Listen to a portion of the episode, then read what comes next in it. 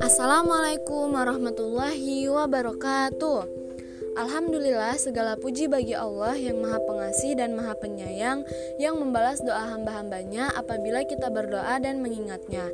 Salawat serta salam tak lupa kita panjatkan kepada baginda Nabi Muhammad Sallallahu Alaihi Wasallam beserta keluarga dan sahabatnya juga kepada guru-guru kita, orang tua kita, saudara kita, pemimpin-pemimpin kita, muslimin dan muslimat yang terdahulu juga yang akan datang. Apa sih yang antum pikirkan ketika mendengarkan kata berbagi? Nah, sebagian orang mengatakan bahwa berbagi itu membuatnya bahagia dan merasa lega, walaupun pada kenyataannya dengan berbagi kita akan kehilangan sesuatu, bukan? Tapi, apakah berbagi hanya berupa uang ataupun materi? Tentu tidak, karena dengan tersenyum pun kita sudah berbagi, dan pada hakikatnya berbagi itu merupakan sesuatu kegiatan membantu orang yang akan menghasilkan kebaikan dan kemudahan bagi orang lain. Seperti dalam sebuah hadis, sebaik-baik manusia adalah yang paling bermanfaat bagi orang lain. Maka dari itu, jangan takut berbagi kepada orang lain, yang artinya kita bermanfaat bagi orang tersebut. Apalagi dalam berbagi itu dilakukan di hari yang fitri. Selain mengeratkan hati, juga banyak keutamaan. Berbagi dapat mengobati hati dari cinta duniawi.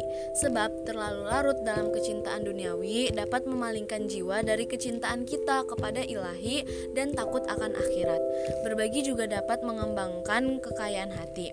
Seseorang yang senang berbagi akan menumbuhkan semangat optimistis dan menambah kekayaan jiwa.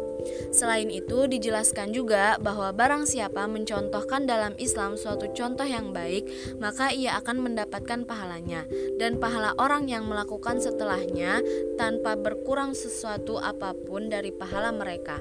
Dan barang siapa yang mencontohkan dalam Islam suatu contoh yang buruk, maka ia menanggung dosanya dan dosa orang yang mengerjakannya setelah dia, tanpa berkurang sesuatu pun dari dosa-dosa mereka. Hadis riwayat Muslim nomor 1017.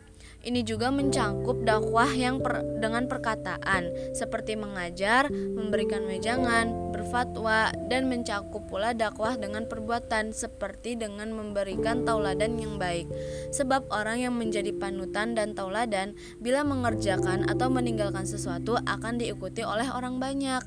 Seolah-olah dengan perbuatannya ini ia telah menyuruh dan mendakwahi manusia untuk mengerjakan atau meninggalkan perbuatan hal perbuatan tersebut. Hal ini ditunjukkan oleh firman Allah Azza wa Jalla yang bunyinya Bismillahirrahmanirrahim kuntum khaira ummatin akhrijat akhrijat linnasi ta'muruna bil ma'rufi wa tanhauna 'anil munkari wa tu'minuna billah. Yang artinya kamu adalah umat yang terbaik yang dilahirkan untuk manusia. Menyuruh kepada yang ma'ruf dan mencegah dari yang mungkar. Surat Al-Imran ayat 110 Para ulama salaf mengambil kesimpulan dari ayat ini bahwa predikat terbaik bisa diraih oleh umat ini. Karena mereka adalah orang yang paling bermanfaat untuk orang lain. Ini terwujud dengan menunjukkan manusia pada perbuatan baik dan memperingatkan mereka dari perbuatan buruk. Semoga Allah membimbing kita, kaum muslimin, agar menjadi insan yang senang berbuat baik dan berbagi kepada sesama yang mengantarkan kepada tautan hati menjadi suci. Amin. Demikian kultum yang dapat Anda sampaikan pada kesempatan ini. Semoga dapat bermanfaat bagi kita semua dan dapat diaplikasikan dalam kehidupan sehari-hari. Lebih dan kurangnya mohon dimaafkan yang benar datangnya dari Allah Subhanahu wa taala dan yang salah, khilaf atau keliru itu datangnya dari anak pribadi. Sebab sebagai manusia biasa yang tidak pernah luput dari salah, hilaf, dan dosa. Akhirul kalam, wassalamualaikum warahmatullahi wabarakatuh.